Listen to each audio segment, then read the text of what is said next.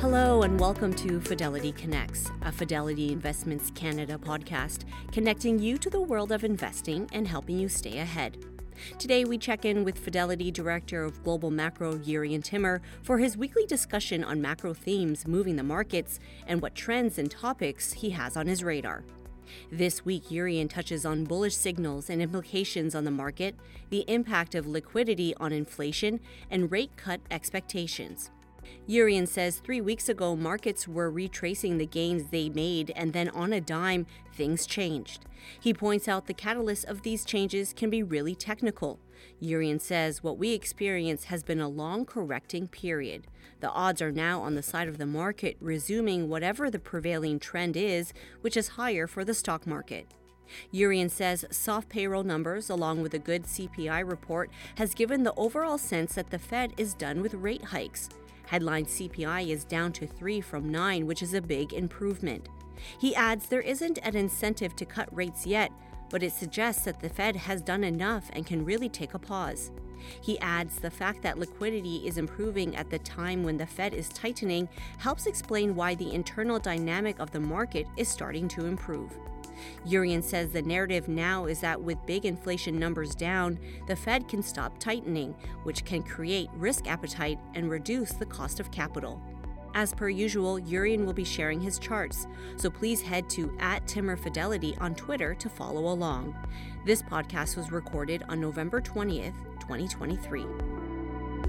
There's, it's actually been a fascinating weekend to watch sort of headlines, but I really wanted to pick up on what you left us with sort of towards the conversation, the end of the conversation last week, which was bullish signals. You were seeing technicals that weren't necessarily screaming headlines to anyone else, but you were picking up on. Can we ask you if that's continued? Um, sure. So let, let's start with slide seven. So about three weeks ago, of course, the markets were retracing the gains that they had made. Uh, the S&P 500 cap weighted had fallen 10%. You can see that it actually fell out of that rising channel. Only 9, 10% of stocks in the S&P were above their 50-day moving average. So things were starting to look, you know, fairly bleak, and the S&P 500 equal weighted index actually was kind of retesting the lows of the range. That's slide 16. If we can go there. Small caps were retesting the lows. Micro caps were making new lows. And then all of a sudden, on a dime, things changed. Um, and uh, a few things happened. And it's just, and, and the point of, of this story is just to highlight how sometimes these changes can be meaningful and the, the catalyst for those changes can be you know, like very technical and maybe not even um, uh, seen to, to kind of to, to, most people because they're they're they're sort of deep in the plumbing. So here's the S&P 500 equal. You can see an almost two-year range, and, and, we did talk about this chart last week. But uh, while we have it on, just just to digress for a moment, I'll just show you, you know, these trading ranges that we've been in for now almost two years, 22 months, um, are not that uncommon. You see them here and you see that rising trend line. Um, and it's just a good reminder that, you know, the odds, you, you want to play with the odds when you're investing, right? And the odds are that the market goes up 60, 70% of the time by an average of 10, 11%. And that you do have these periods where the market is trending strongly. And then these periods when the market is consolidating or correcting, sometimes short and swift, sometimes long and drawn out, and certainly this has been a long one. But generally speaking, the odds are on the side of the market resuming whatever the prevailing trend is, which of course for the stock market tends to be higher because the stock market tends to go up over time. And so that gives me some comfort that as frustrating as, as this chart is, that eventually uh, we will resume that that that rising slope. Um, but anyway, but I, I digress. But um, so what's interesting is a couple of weeks ago, what happened was, and maybe we could pull up slide four and just and just keep that slide up for a little bit. Um, we had the the Treasury Department, Secretary Yellen, who has been very active in the debt management side of things. You may remember that um, the the fiscal stimulus back in 2021, uh, 1.9 trillion. Uh, she paid for that by drawing down the Treasury's cash balance at the Fed. Remember, when the Fed makes money through its quantitative earn, uh, quantitative easing program, uh, that money belongs to the Treasury, and so that sits at the Fed in what's called the TGA, the Treasury General Account. And in this chart, the orange bar shows the net change since the Fed started tightening, and you can see that that TGA account uh, really swelled up uh, and around around the debt ceiling because the Treasury was not able to uh, issue T-bills or or anything for that matter. So it had to use down, it had to draw down its its checking account basically at the Fed, for the lack of a better term. And then since the debt ceiling was lifted in June, I think it was, um, the Fed, the Treasury has been replenishing that account. So you can see we went from zero to minus 844 billion to now minus 167. Uh, so what happened about three weeks ago? Uh, remember, bond yields were testing five percent. We were talking about, you know, how is this sustainable? The Treasury is issuing all this debt. Who's going to buy it? And we've talked about that for sure as well. And then uh, uh, Secretary Yellen decided to switch the issuance from the long end of the curve right. to T-bills. Um, and you think that, well, okay, you know, that's a cosmetic thing. It's still debt. But the bond market liked it because the bond market was kind of drowning in supply, you know, the long end of the market. So that was helpful, but it actually had even more impact because um, if you look at the top panel of this chart, that's the one month T-bill rate and the reverse repo program. So the reverse repo is a liability of the Fed, right? So money market funds and uh, in general have a choice when they invest assets and they can buy T-bills or other securities or they can buy reverse repos. And obviously when the Treasury was not issuing those bills over the summer, money market funds had no choice but to buy the reverse repos. And so that adds a plumbing element as well. So th- those are the gray bars in this bottom panel. So when we think about overall market liquidity, we have the Fed's balance sheet, right, which of course has been shrinking as part of QT, quantitative tightening. And then the offsetting factors are this TGA account and the reverse repo account. Um, and what has happened since, uh, actually, if we go to slide five for a moment, uh, you can see that that overall liquidity uh, line has had a pretty good resemblance to what the market looks like. Here I'm showing small cap value stocks because those tend to be the most um, sensitive to liquidity conditions, right? Like the the big the magnificent seven have so much cash that they don't have bad balance sheets. They have great balance sheets, and and you know what the Fed's doing uh, in the plumbing or with rates, you know, affects those companies less because they don't have debt and and they don't have a lot of interest rate costs. But the smaller companies, the more value companies, they tend to be more levered, they tend to be more interest rate sensitive. So that's why small cap value has been correlated to that purple line, which is the Fed's balance sheet minus reverse repo minus TGA.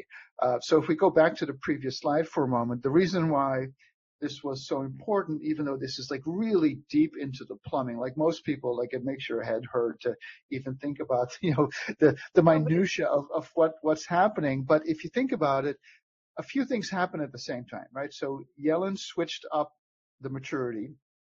Then we had a somewhat dovish sounding Fed. And then we had a soft payroll number and then an even better CPI report last week. What happens next is that money market funds have more T-bills to buy because the Treasury is now issuing T-bills rather than long bonds. And there is a bigger sense that the Fed is done for the cycle. Like if you look at what's priced in, uh, basically the market is concluding the Fed is done.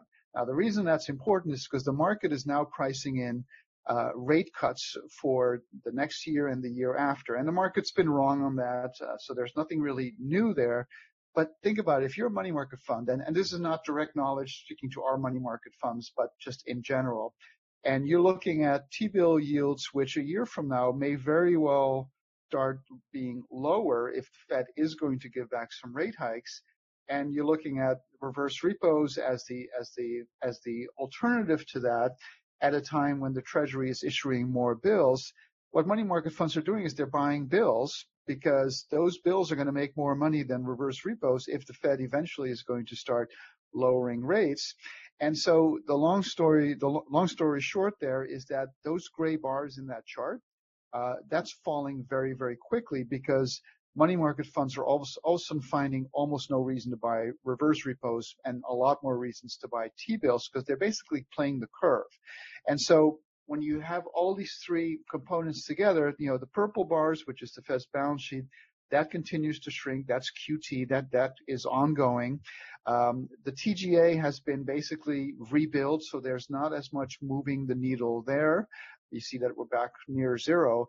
And so all the actions on the reverse repo side, which is offsetting this decline in liquidity, um, that's coming from the Fed. So, so back to the next chart for just a moment. What you're seeing now is that the liquidity line is starting to improve on the right. I mean, it's not that huge, but the fact that the liquidity is improving at a time when the Fed is tightening, I think helps explain why all of a sudden the internal dynamics of the market are starting to improve here. And again, it's this is really technical. It's inside baseball, and this is not something that would have lasting fundamental impact on the market. But when we think about what changed a few weeks ago, this is what changed. This is what changed, and then you add so many pieces of the data dependent Fed uh, and these pieces of data coming out. Um, there's more to come, and we've got the FOMC yeah. minutes. I, I, wonder if we just have you point us in that direction. There's a pile of questions that have come in here, so I'm going to put those to you in just a second. But just kind of add up that's what changed plus all the data. The, the CPI report was an, was was really really good, right? I mean, it came in. It, it was exactly the kind of report you want to see when you say, okay, especially if you're the Fed, saying, you know, we've raised rates over 500 basis points, the fastest we've ever done. Um, and um, uh, yeah, ch- slide 22.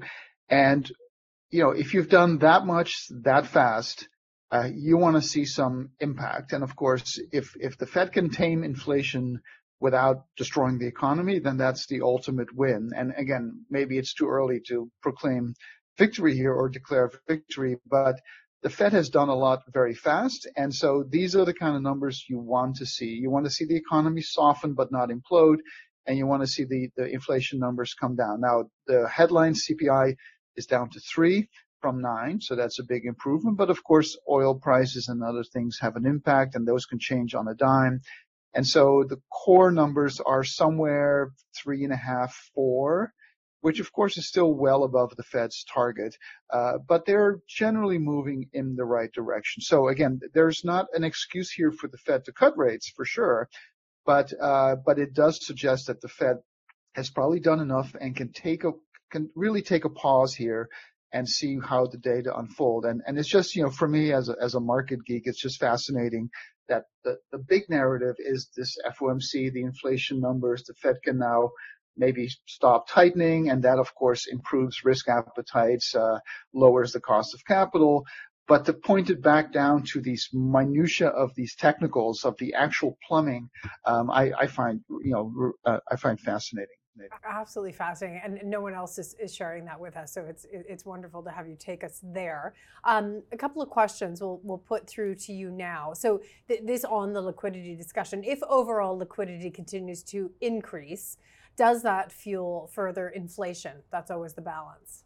It's a great question. And of course, what the Fed is trying to do with you know rate hikes and quantitative tightening. And i think this is more the quantitative tightening side. I think the rate hike side has been the much more powerful tool here just because the balance sheet side as we just discussed has been there are other there are offsetting factors, right? So reverse repos, TGA, and so that's been a more blurry thing where uh, maybe they the Fed has not been able to move the needle on the liquidity side as much as they have been able to kind of set the course on the interest rate side.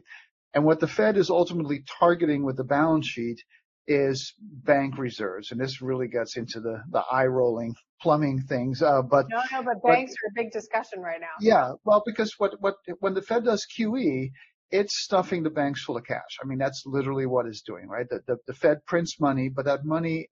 Uh, other than like aside from like fiscal policy where the money goes directly into people's pockets with on the Fed side that money goes into the banks as excess reserves, and then it's up to the banks to lend those reserves and create that money multiplier. And so when the Fed is shrinking its balance sheet, it's trying to lower those reserves uh, to a point where they are less inflationary. And so, to the question uh, that was just asked, if if there are these offsetting factors that are preventing liquidity from being drained to the point where the Fed is satisfied that reserves in the banking system are now low enough, um, then it might have to continue to do quantitative tightening longer because at some point the reverse repo program will be at zero or close to it, and then you don't have these offsetting factors anymore.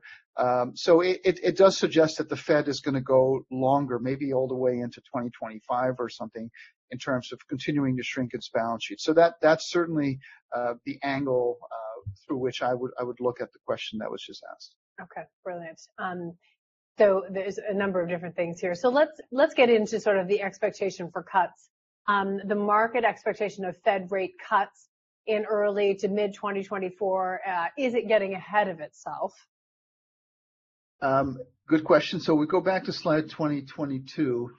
Um, on the surface, so I, I'm put, you know, and we've we've talked about this for months now. My my sense has been that the Fed is either done or very very nearly done, and that the big question really would be how quickly and by how much will it give back some of these rate hikes, right? So, and then again, I go back to the 1990s. Uh, Alan Greenspan achieved a the very rare soft landing. I mean, maybe the only one um, where uh, Greenspan raised rates 300 basis points out of the blue in the winter of 1994.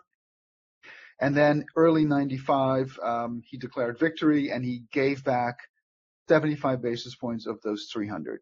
And that was a soft landing. Inflation was never became a problem. And then we had a monster rally after that in 1995. SP was up 38%, I believe it was. Um, and so the hope is that inflation gets tamed. The Fed, you know, let's say neutral, a neutral policy is three and a half to four percent. That's my guess. Fed is now at five and a quarter to five and a half percent.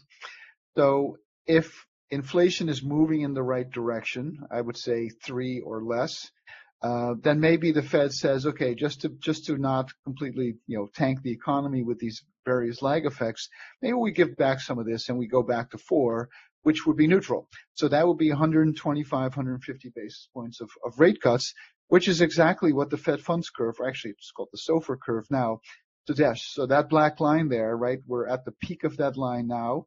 And when you look at the slope going down, that's about 150 basis points. So the math on its own seems plausible. So on the surface, it seems plausible. Here's the, the SOFR curve uh, measured again against the dots. So the, this dot plot will get updated in December, which is only a month away. But if you look at the orange line, that's the SOFR curve, and then the gray line, I've I've added a kind of a spread of what uh, QT is supposed to mean in terms of overall Fed policy. But if you look at the orange line, and you look at the 2025 dots, they're basically in the same place.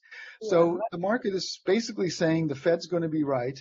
Uh, maybe the orange line is below the 2024 dots, so maybe the market is a little bit ahead of itself in terms of how quick the Fed might give back some of these rate hikes. But the Fed, the market is not far from where the Fed's own estimates are. And of course, you know, the Fed would never want to go to restrictive and stay there forever. I mean, the reason we think about a neutral rate or a natural rate is that's the steady state. That is your your neutral policy. And neutral, we can argue what that is. So I guess it's around three and a half, four. And so at some point the Fed would go to neutral. And of course, the bigger question is, um, would that be a glass half full return to neutral, meaning, uh, you know, the inflation has been tamed, the economy has achieved a soft landing, no reason to be tight anymore? Or are we in a recession and the Fed actually will cut, but it will cut much more than what is shown here and it'll, it'll go back to like two or three percent. That's the question we don't know. Obviously, that has a lot of implications for the market. But at this point, um, the, the, expected rate cuts don't seem unrealistic to me, although maybe the speed with which they happen is a little bit ambitious because I don't see the Fed cutting at all until the inflation, the core inflation numbers are much closer to three or below, and they're closer to four right now.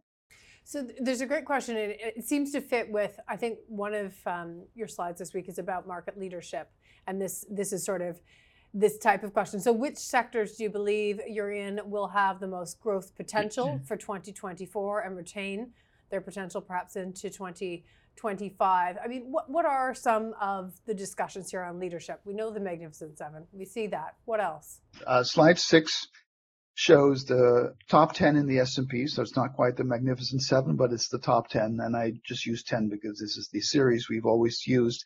Uh, back at the highs from a few months ago, uh, closing in on the all-time highs. So certainly the leadership of the Magnificent Seven and by extension technology stocks, remains undisputed. If we go to slide 14, I show the 11 sectors in the S&P 500, and very clearly you can see tech at the top. Energy was at the top along with tech, but the decline in oil prices has knocked that down a few steps, although not not too much. It's still in second place. And then at the bottom, you have the bond proxies, understandably so, real estate, utilities, uh, those sectors that are really driven by by interest rates. So that's a pretty big spread. And if we just do a, a very quick sort of mental exercise, if we go to slide 15, uh, what I've done with all of, all of these charts is if I, I've indexed everything to the pre-pandemic high in the S&P from February of 2020. Um, and so this kind of normalizes the levels as if they were all the S&P 500. And so in this chart, I show the ultimate winner, which of course is the, the MAG 7, and the ultimate loser so far, which has been long-term government bonds. And expressed as the S&P, if the S&P was entirely in bonds, it would be at 2349 right now, mm-hmm. right? So currently the S&P is at 4500 or so. If it was entirely in the MAG 7, if you were at all your money in the Mag 7, it would be as if the S&P was at 9,300. And so that is a huge spread, right? We call them an open jaws chart.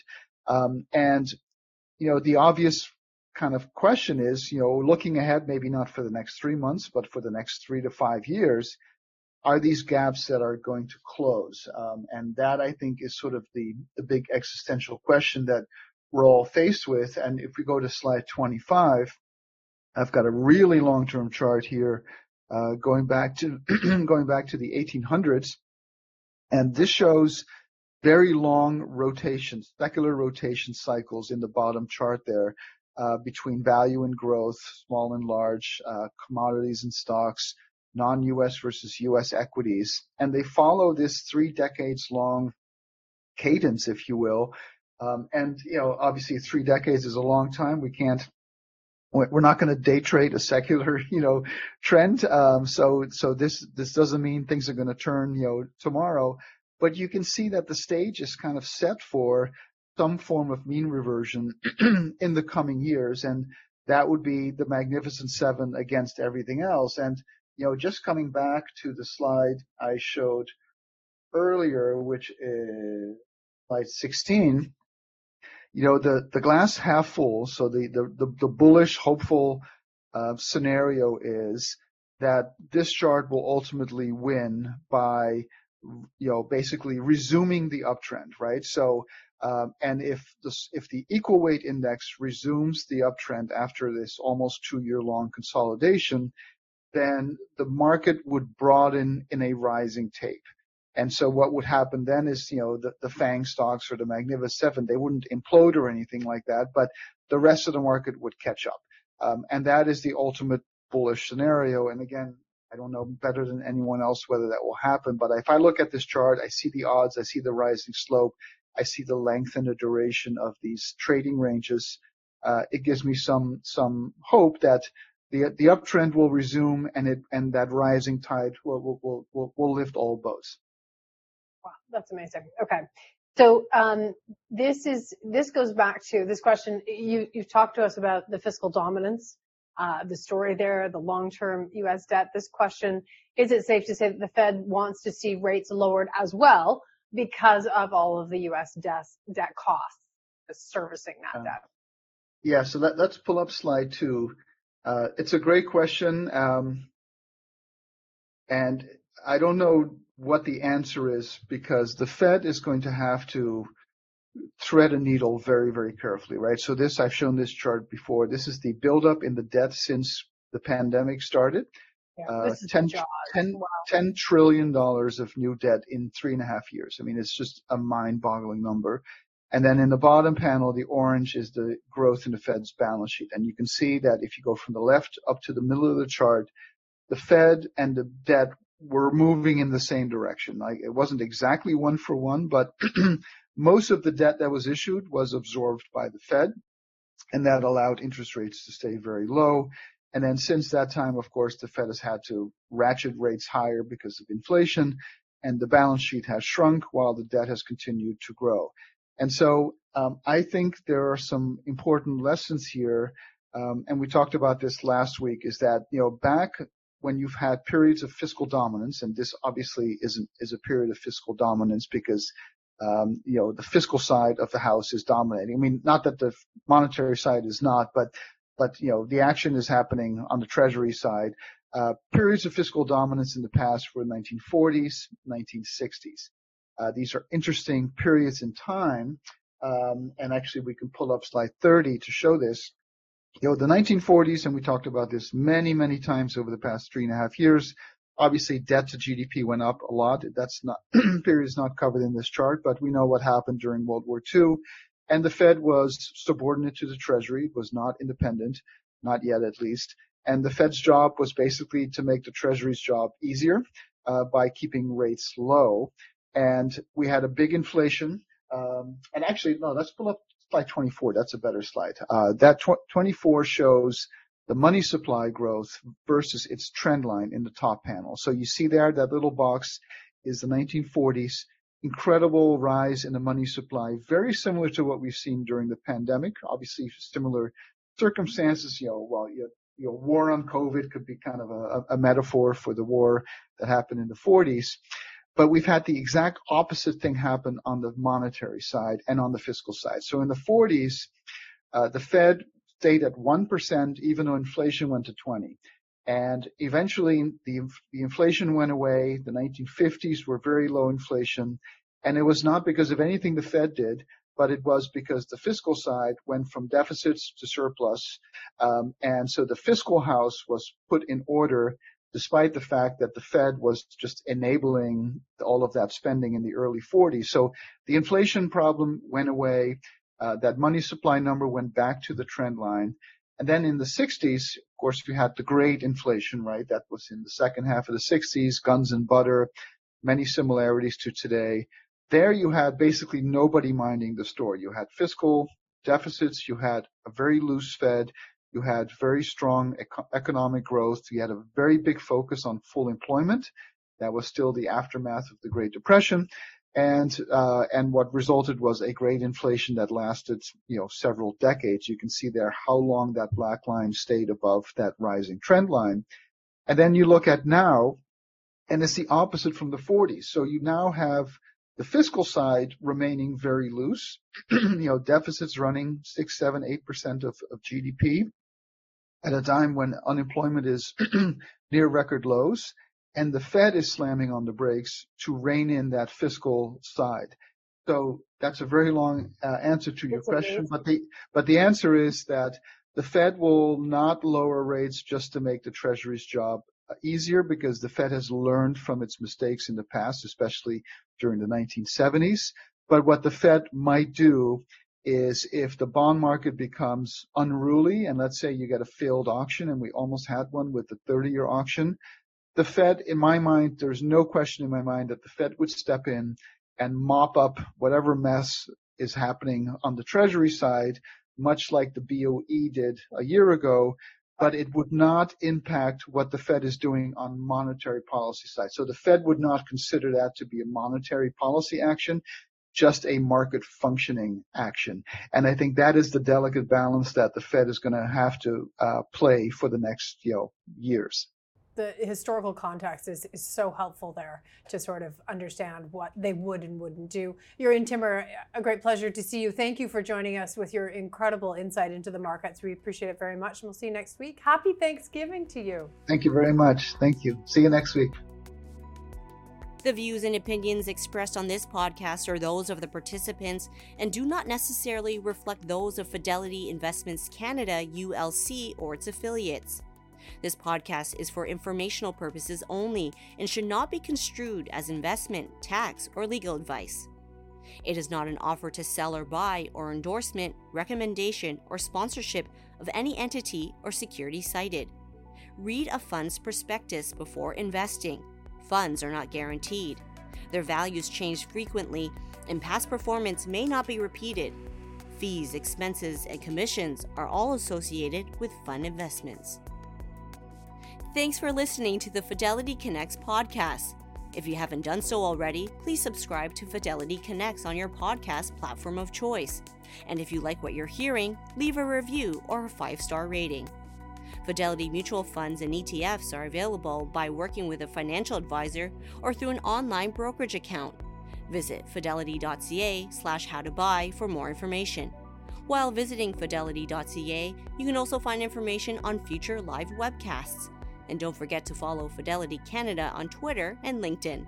Thanks again. See you next time.